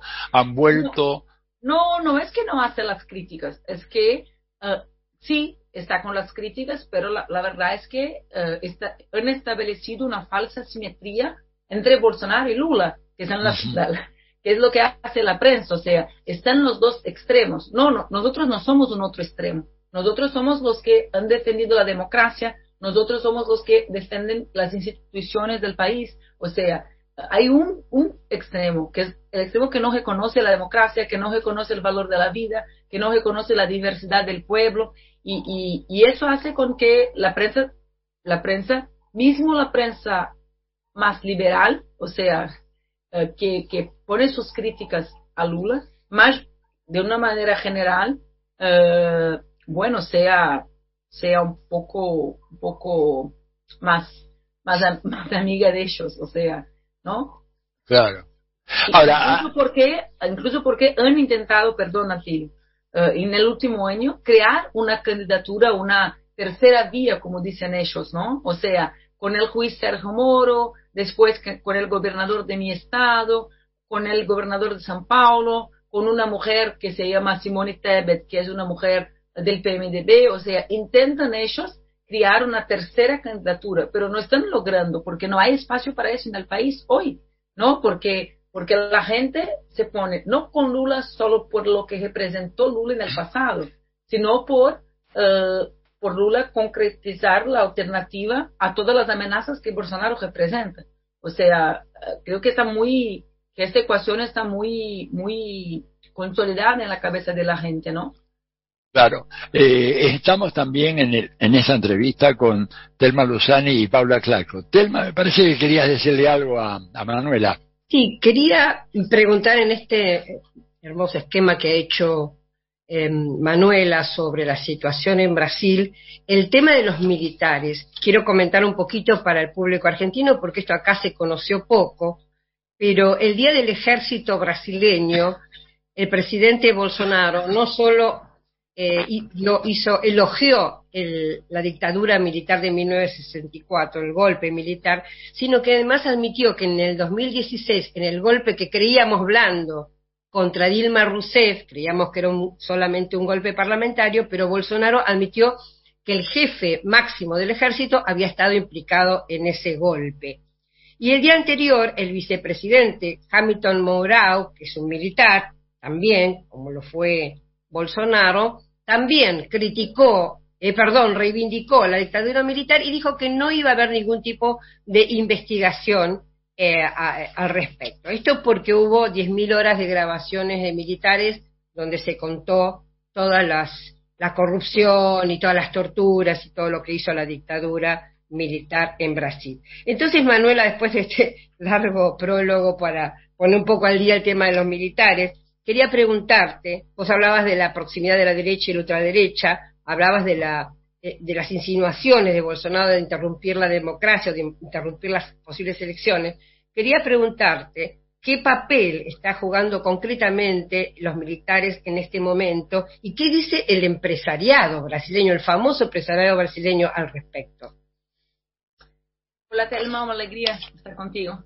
Eh, a ver, la situación de los militares en Brasil es muy, muy compleja, creo que, que ustedes lo imaginan, porque el, vicepresidente, por ejemplo, más do que decir en serio que no iba a tener, que no íbamos a tener investigaciones, ha hecho muchas bromas, muchos chistes con el tema de las muertes. O sea, quizá los argentinos no pueden imaginar que el vicepresidente de un país puede hacer chistes con las muertes de, la, de una dictadura. Y, y, lo digo porque ustedes tienen casi un consenso nacional uh, acerca del repudio a la dictadura, ¿no? Algo que está más allá de la izquierda. Y con eso ellos intentan hacer o, uh, una, una división entre, entre nosotros, o sea, la izquierda son los únicos que condenan la dictadura, es lo que intentan hacer. Por supuesto, en estos temas tenemos una unidad más amplia, por ejemplo, mismo con periodistas muy importantes del país, de la derecha, que estaban con nosotros en, la, en contra de la dictadura, ¿no? Pero cuando hacen eso, uh, más allá de hablar del tema, ellos intentan poner su base electoral unida. Eso es algo que en nuestras análisis hablamos muy poco, porque ellos no se organizan uh, apenas o no se organizan como nosotros nos hemos organizado por todas nuestras vidas, con partidos, ¿no? Con lucha social. Ellos se organizan por narrativas en la Internet y en comandos claves para que la base electoral de ellos estén, estén como un, un ejército. Uh, o sea, que esté lista para la pelea. Y los comandos acerca de la dictadura, por más inclive que, que por más tremendo que pueda parecer a un argentino, sí hacen parte de eso. Uh, bien, nosotros uh, sabemos que el gobierno, más allá de ser el gobierno con más militares de la historia del país, o sea, at atención en eso, hay más militares en el gobierno Bolsonaro do que militares habían en los gobiernos militares. O sea, están ahí como en, en, puestos claves, como ministros, pero no solo como ministros, están en el gobierno, ¿no? Están ahí. Pero más allá de eso, también por la manera como se organizan en la Internet, ellos tienen una ligación hombre a hombre, ¿no? Persona a persona, como decimos nosotros en la comunicación. Y con eso, uh, en muchas ocasiones hemos visto, tienen relaciones no solo con las Fuerzas Armadas, pero con las policías militares. Ustedes lo saben que en Brasil tenemos 27 policías en los estados. Cada estado tiene una policía militar, además de las policías que llamamos guardas municipales, que son las policías de las ciudades. Algunas ciudades, como es el caso de São Paulo, de Porto Alegre, policías con arma también, ¿no? Que están, que están con algunas responsabilidades que tienen armas. Y ellos entonces, además de, además de esta relación formal y jerárquica, tienen una relación que no es la relación jerárquica y por tanto establecen una relación uh, dubia, ¿no? Directa y indirecta con, con, los hombres y las mujeres, pero sobre todo hombres que están en las Fuerzas Armadas. Uh, yo creo que, bueno, que eso es algo en abierto, ¿no? Si uno dice que tiene una certeza de, de, lo que van a hacer los militares en las elecciones, no va a estar hablando en serio con ustedes. Pero yo a lo mismo tengo una, una sensación que las relaciones no jerárquicas que mantienen Bolsonaro y, sus, y los miembros de, de, su gobierno con, con estas personas que ahí están, no, no apenas en el ejército. Lo digo eso porque creo que tenemos casi un tipo ideal de, de relación de, con las Fuerzas Armadas, no, con las policías también, que esta relación uh, hombre a hombre, persona a persona, va, va, va a ser utilizada uh, muchísimo en el periodo de las elecciones. Es lo que creo yo, ¿no? Incluso con, bueno, con, con todos los señales que, que, ahí es eso, cuando uno analiza, tiene que analizar lo que dice la persona, ¿no? Porque es imposible que analicemos con la imaginación. Él dice que no va a reconocer el resultado de las elecciones. ¿Cómo va a hacerlo? Tiene que tener fuerza para eso. O sea, mismo que no sea la fuerza de una relación jerárquica con los militares, él tiene otras, otros mecanismos para establecer uh, el uso de esta fuerza. Y entonces, bueno, creo que, que, que, ahí estamos. Por eso creo que es tan necesario que, que rompamos uh, que, que tengamos claro cuál es el papel de Lula en esta elección. O sea, está más allá do que reconquistar el Brasil para nosotros, para los progresistas, ¿no? Para la izquierda. Tiene un papel primero, que no es ese. El papel primero es el papel de interromper la escalada antidemocrática de Bolsonaro. O sea, hay algo. No es posible que nosotros tengamos, nos quedado tres años y medio, cuatro años diciendo que vivimos bajo un gobierno con fuertísimas condiciones fascistas y que no tengamos consecuencias de eso. O sea, y que no, y que no nos imaginemos que ellos, que, han hecho todo lo que han hecho, ¿no? Sacado a Lima, después uh, metido Lula en el cárcel, después hecho de Brasil el principal laboratorio de la industria de fake news, ¿no? Del mundo, y que ahora, cuatro años después, nos van a decir, viva las elecciones, viva Lula.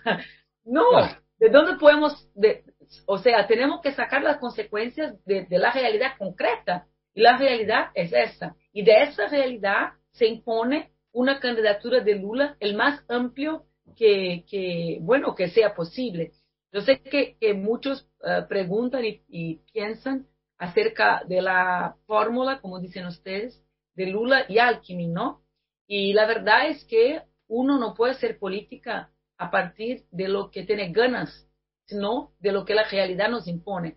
Entonces, a veces, a veces veo una gente muy contenta con la fórmula. Yo, por supuesto, no estoy entre las personas muy contentas. Mira, Alckmin, qué maravilla, estamos ahí. No, por supuesto que no, porque yo soy una marxista, tengo ganas de hacer cambios profundos en mi país.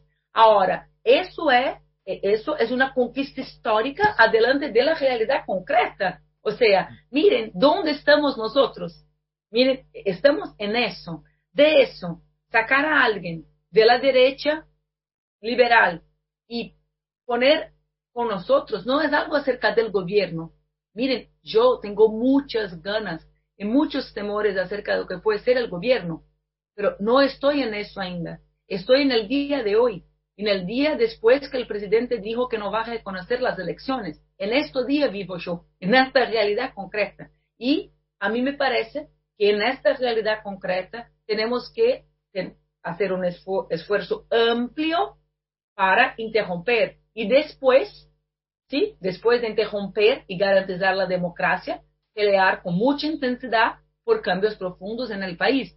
Y yo creo que a veces eso nos confunde, ¿no? A veces miro a gente, mira, compañero Alckmin, ahí está. No, es Alckmin, yo lo conozco. ¿No? ¿Sí?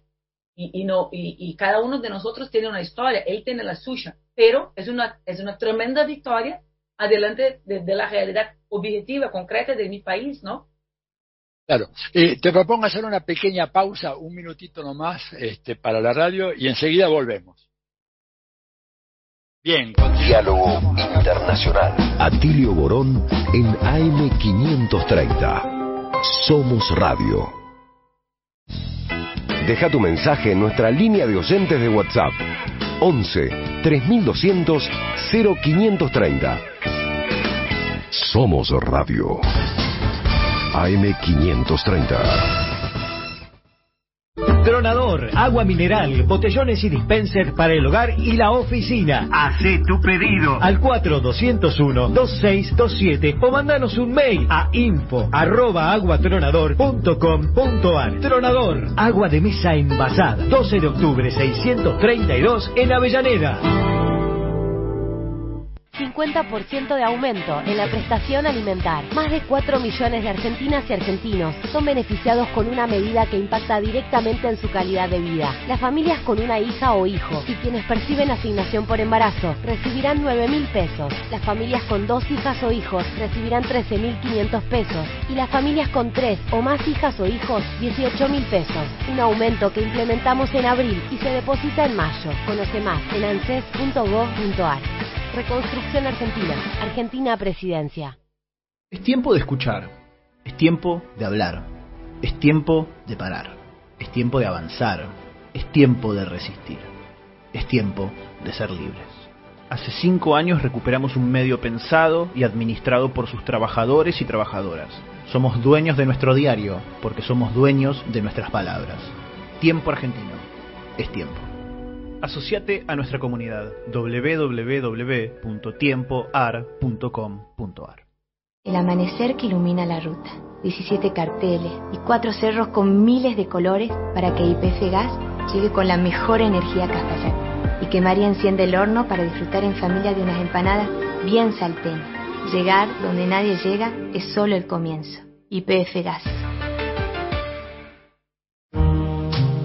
En IPF desarrollamos el nuevo Elayonauro, un lubricante premium con tecnología en evolución constante. Hay uno específico para tu auto, porque aunque no puedas cuidar todo, podés cuidar lo más importante, el motor. Nuevo Elayonauro. Probalo en tu próximo cambio de aceite. AM530. AM530. La radio es comunicación, es imaginación, es educación. No hay nada que eduque más que una radio, no hay nada más que te haga imaginar cosas que una radio. Cuando uno es chiquito y escucha por primera vez la radio, te imaginas cualquier cosa, es impresionante. Te armas un teatro. AM530. La radio de las madres de Plaza de Mayo. Donde estés y cuando quieras, escucha Radio UNDAV. Baja la aplicación en tu celular. Búscanos en tu tienda de aplicaciones como Radio UNDAV y escucha nuestros contenidos. Baja la aplicación en tu Baja la celular. aplicación en tu celular. Donde estés y cuando quieras, Radio UNDAV. Hacemos otra comunicación. Otra comunicación.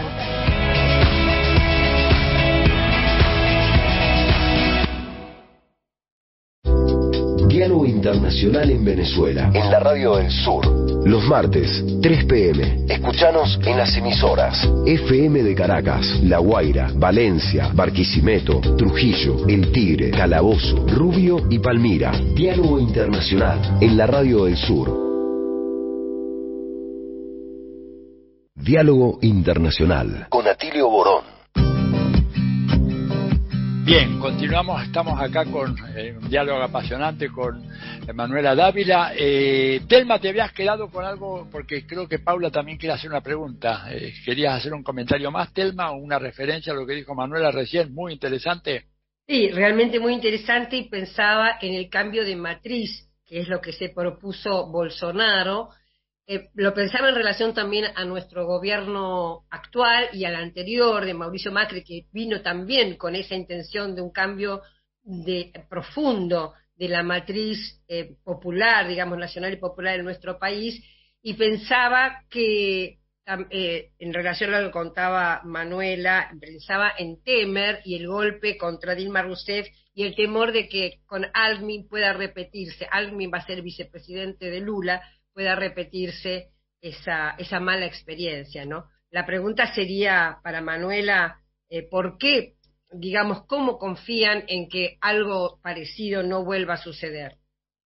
En las redes sociales, la verdad es que mucha gente eh, pregunta y habla acerca de eso.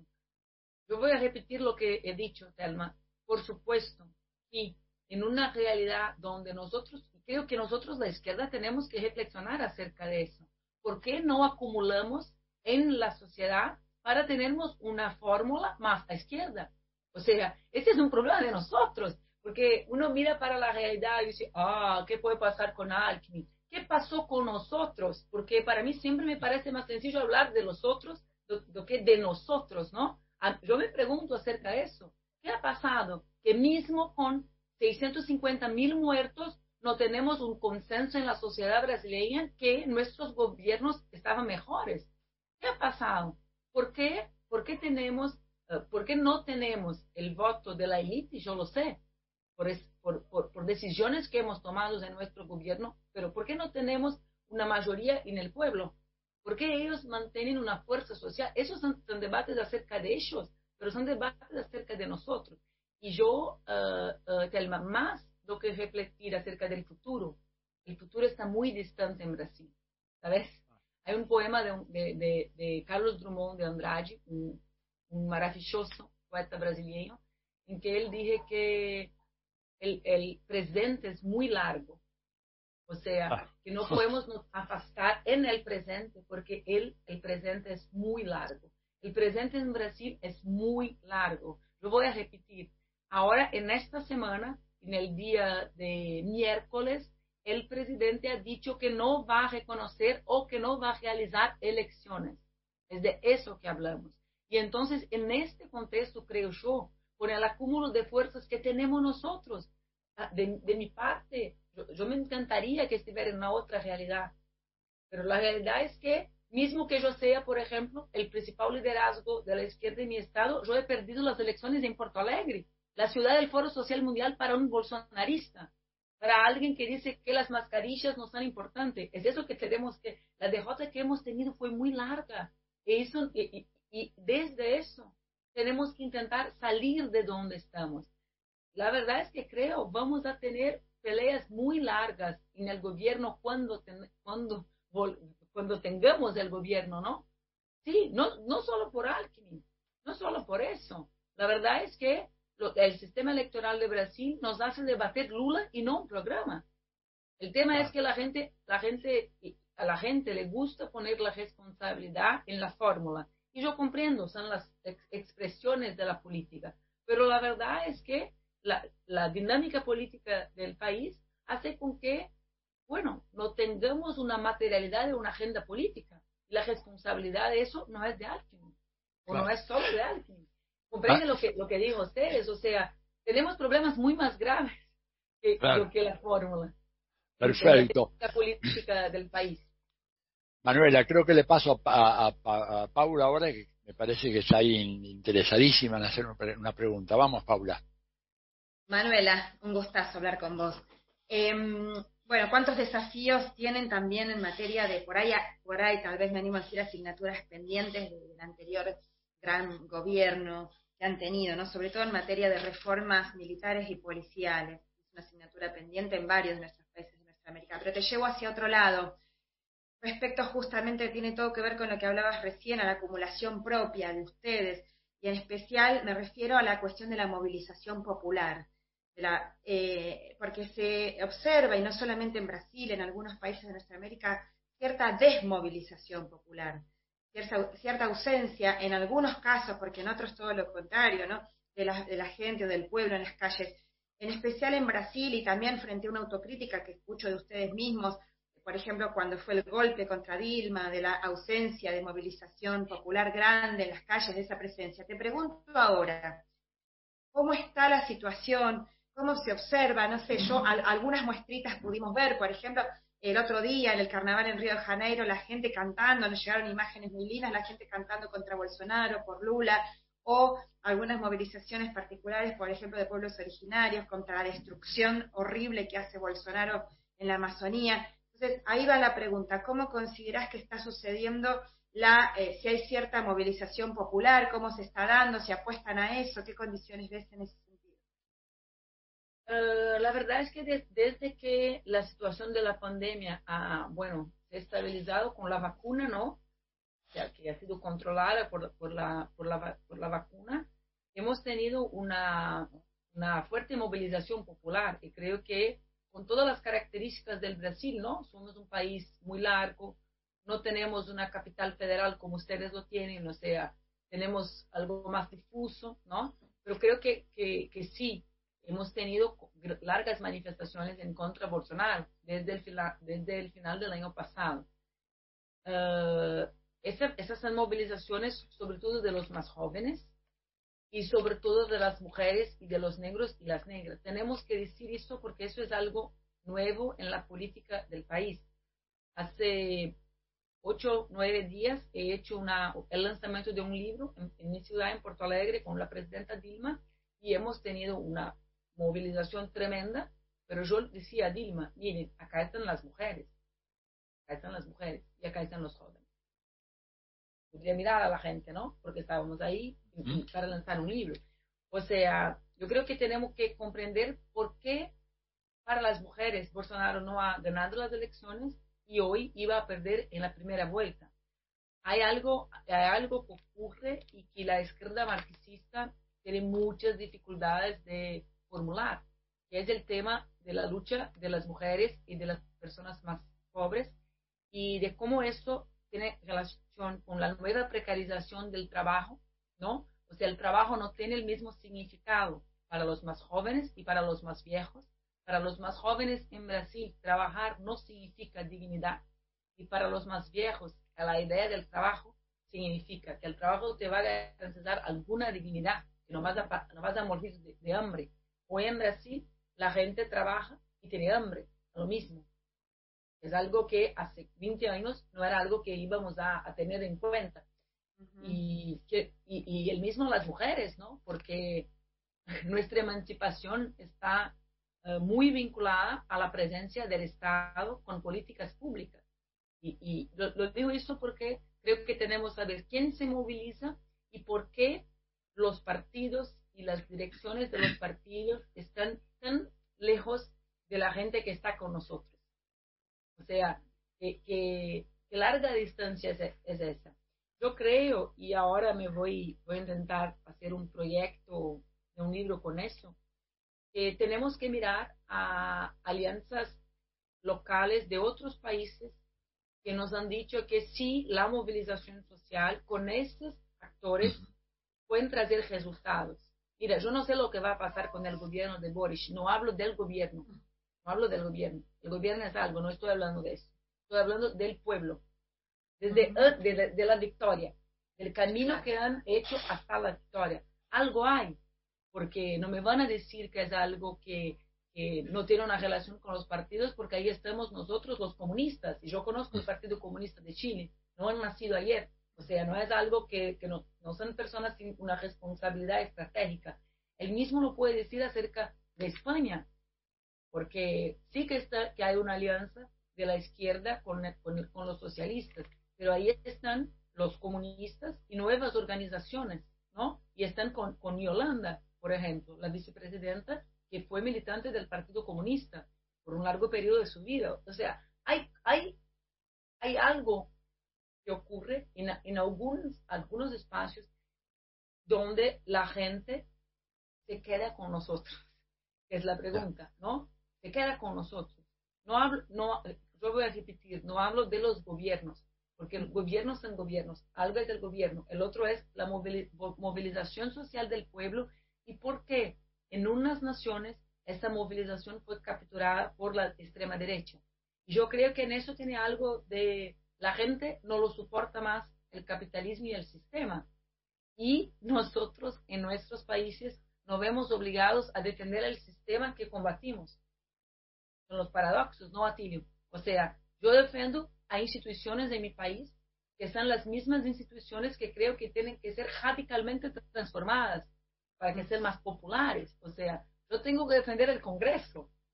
Es el Congreso que toda mi vida he dicho que no representaba a la gente o no representaba de la manera. Y entonces yo creo que tenemos que, o, sea, tenemos que mirar a, a, locales donde quien, quien, quien, ha ganado la, la, la disputa uh, del pueblo y de representar algo nuevo y antisistema, porque el elemento antisistema está presente en Bolsonaro en Brasil. Manuela, estamos casi llegando al final de la entrevista. No quisiera dejar de hacerte una pregunta muy breve y cortita porque no tenemos mucho tiempo. ¿Qué papel puede jugar el tema de los evangélicos en esta próxima elección en Brasil? Porque se habla mucho de ese tema, de que los evangélicos con Bolsonaro, que, que ahora algunos están con Lula. Así, en, un, en muy pocos minutos, ¿qué me puede decir de eso? Ese es un tema muy importante en las elecciones, ¿no, a Chile? Eh, y, dice respecto a, mientras la gente cree que no, a lo que decía antes, porque los evangélicos son sobre todo las mujeres negras del país, o sea, no, no existen los evangélicos, son las evangélicas, las mujeres más pobres del país, y, y, y de facto están más con Bolsonaro do que con Lula.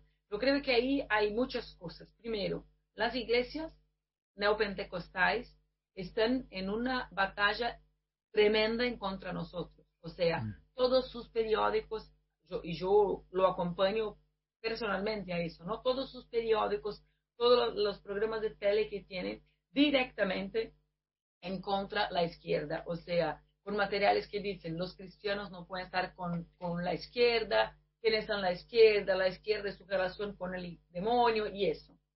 Ese es algo hay todavía un otro tema que es cómo la izquierda se va a relacionar con ellos o con ellas.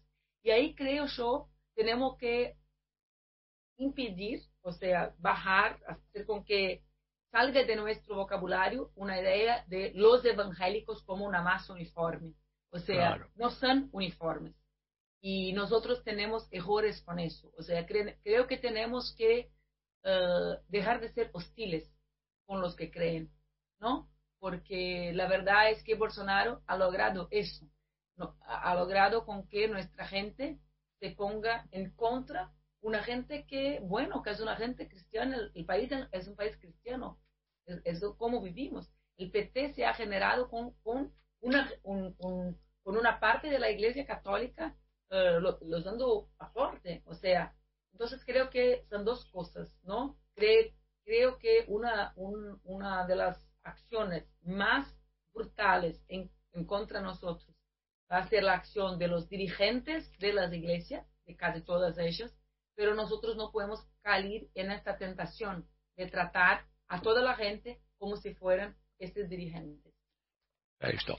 Manuela, yo digo para los el público que nos está escuchando, va a estar con nosotros muy probablemente en la Argentina publicando un libro eh, que lo va a publicar la Universidad Nacional de Avellaneda. Danos el título, Manuela, y vamos preparándote, preparándote para que tengamos una entrevista ya en el piso de la radio y podamos conversar largamente sobre la apasionante situación de Brasil. ¿Cuál es el título del libro y cuándo lo publican? En junio el libro va, a quedar eh, listo, se llama... Eh, redes de odio. Y si el alvo fueras tú, son 15 artículos, está el prefacio del presidente Lula y la gente que convive con fake news ha escrito sus experiencias acerca de eso.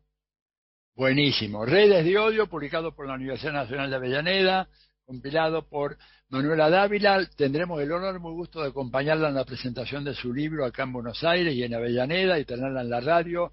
Manuela, te agradezco infinitamente por esta entrevista, la verdad muy rica, con muchos datos que yo sé que nuestra audiencia lo va a apreciar, así que te despedimos con un muy, muy, muy cordial saludo y hasta pronto y hasta la victoria siempre. Abrazos, Manuela. Gracias a ustedes.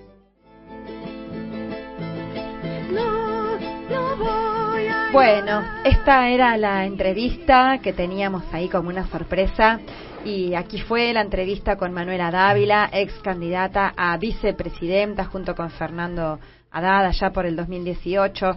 Pero ahora seguimos en nuestra región, en nuestra América, y vamos a hablar con Marcelo Rodríguez sobre un hecho de soberanía política que ocurrió en estos días, ¿verdad, Marcelo?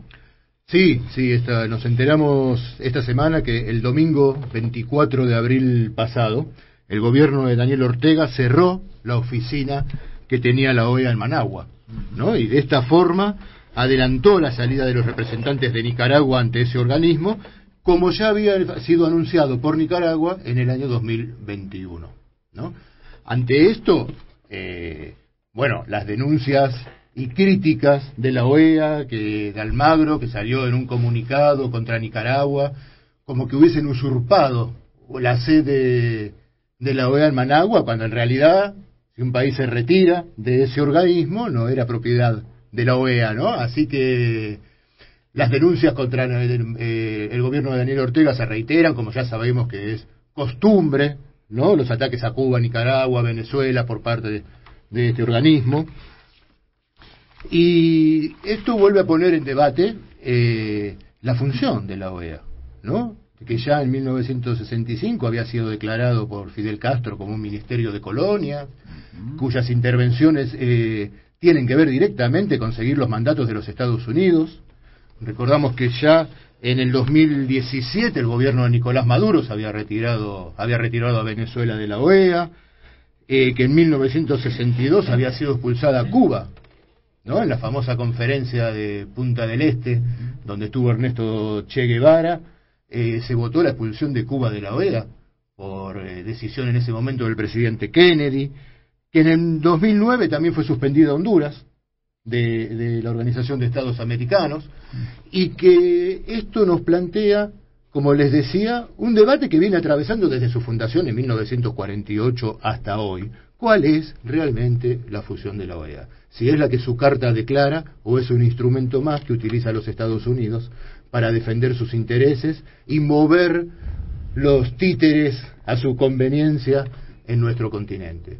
Y creo que noticias como bien decía Paula, este acto de soberanía de Nicaragua y del gobierno de Daniel Ortega es otro soplo de aire fresco en nuestra región, en estos momentos en los cuales en esta lucha geopolítica internacional, ¿no? que como hablábamos hoy, eh, veíamos en el reportaje de Telma, lo que sucede en Ucrania, esta lucha por este multipolarismo que está surgiendo y que hace que los Estados Unidos intenten reforzar sobre el hemisferio sur o lo que ellos consideran su patio trasero, su control, que un país como Nicaragua se plante también y salga de la OEA, creo que es un dato muy importante y que nos pone a reflexionar finalmente sobre el papel que tiene que jugar la CELAC, ¿no? Como una alternativa a lo que ha sido la OEA, tiene que serlo la CELAC y tenemos que fortalecer mucho ese organismo de integración latinoamericano sin la presencia de Estados Unidos y Canadá y en estos momentos que el presidente Alberto Fernández es el presidente pro tempore de la CELAC esperamos que aproveche esta situación para potenciar este esquema de integración latinoamericano y caribeño. Un ejemplo claro de lo que estás diciendo, Marcelo, es se dio justamente hace poquito con una votación en la OEA contra Rusia y las presiones que Estados Unidos ejerció en cada uno de los miembros de la OEA para que tuvieran un papel antirruso, podemos decir, quedó en evidencia. Es decir, vos decías muy bien, preguntémonos cuál es el papel de la OEA. El papel de la OEA es eh, sancionar a Cuba, agredir a Cuba, perdón, eh, a Rusia, atacar a Rusia es, es el papel de la OEA y bueno, finalmente ahora vemos que funciona como más como látigo contra aquellos que están en contra de las políticas norteamericanas que como una supuesta organización en defensa de los pueblos de América. Así es, y, bueno, y no casualmente Telma también lo comentaba Tilio en su editorial, ¿no? Las declaraciones de Laura Richardson diciendo quién vota bien y quién vota mal en la OEA, ¿no? Y midiendo con esa vara a nuestros países para premiar o castigar. Esto es otra muestra más de lo que estamos hablando. Así es, que esto fue un, tema que tratamos muy bien en la entrevista con Carlos Raimundi, que evidentemente todavía tenemos mucho elemento para discutir en, los próximos programas, pero claramente la función de la OEA es un instrumento del Departamento de Estado para disciplinar y organizar el apoyo de los gobiernos de América Latina tras las decisiones del gobierno americano. Por eso es de destacar que se va, que haya tomado la decisión soberana Nicaragua de irse, igual que tomó la decisión soberana Venezuela, diferente a Cuba que la, la echaron a mucha honra por todo lo hermoso que hizo por su pueblo, pero que después nunca más quiso retornar. Así es, y en el 2009 la OEA pone, eh, acepta que Cuba vuelva y Cuba no acepta volver a la OEA, también con mucha dignidad. Y lo que decía el gobierno de Nicaragua es que no solo se retiraba de la OEA, sino que la expulsaba del territorio nicaragüense. Todo, un, ejemplo, todo un ejemplo. Y bueno, y tenemos al fanfarroche payaso ese, representante de Guaidó, sentado en la OEA, que ya nadie lo reconoce, ni Europa ni Biden, pero sigue está. Bueno, pero ah, estamos yéndonos, ya está. Agradecemos los mensajes que hoy no tuvimos mucho tiempo de leerlos, de Roberto Casela, que nos mandas desde Italia, un abrazo enorme.